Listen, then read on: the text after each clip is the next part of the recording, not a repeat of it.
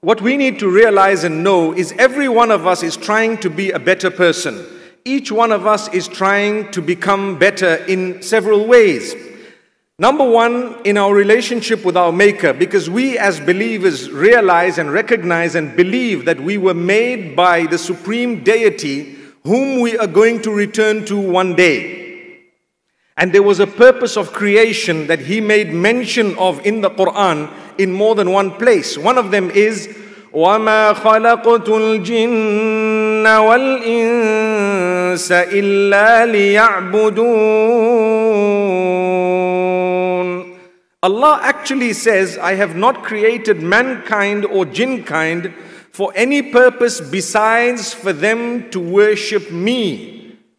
When I was young, I used to ask myself, but what about football? What about everything else? I mean, you know, how can Allah say He's only made me to worship Him and that's it? You know, there's no other purpose to life.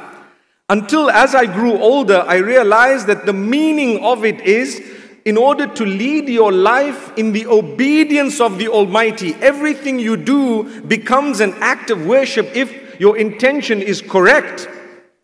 And if you are to stay away from prohibition, then for the time that you are staying away from prohibition and abomination, you're actually in the obedience of Allah, worshipping Him. Then I realized that, you know what? It's something very broad. I don't need to stand in perpetual prayer and I don't need to be fasting every single day in order to be looked at as a person who's worshipping Allah throughout his life.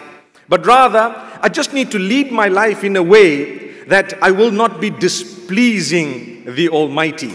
Then you find another verse in Surah Al-Mulk making mention of that purpose of life where Allah subhanahu wa ta'ala says, الذي خلق الموت والحياة ليبلوكم أيكم أحسن عملا It is He who created death and life in order to test you who from among you has better deeds. So I need to make sure that I have the best possible deeds according to my capacity given to me by Allah subhanahu wa ta'ala.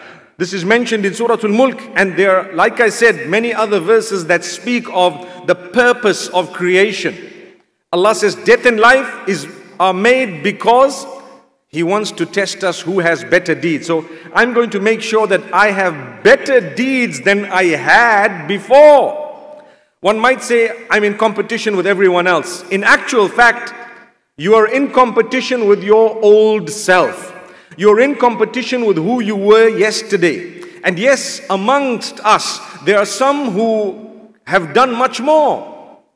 Some who are slow in the way they get closer to Allah. But remember, the ultimate failure or passing would be determined at the end of your life. So you need to keep going.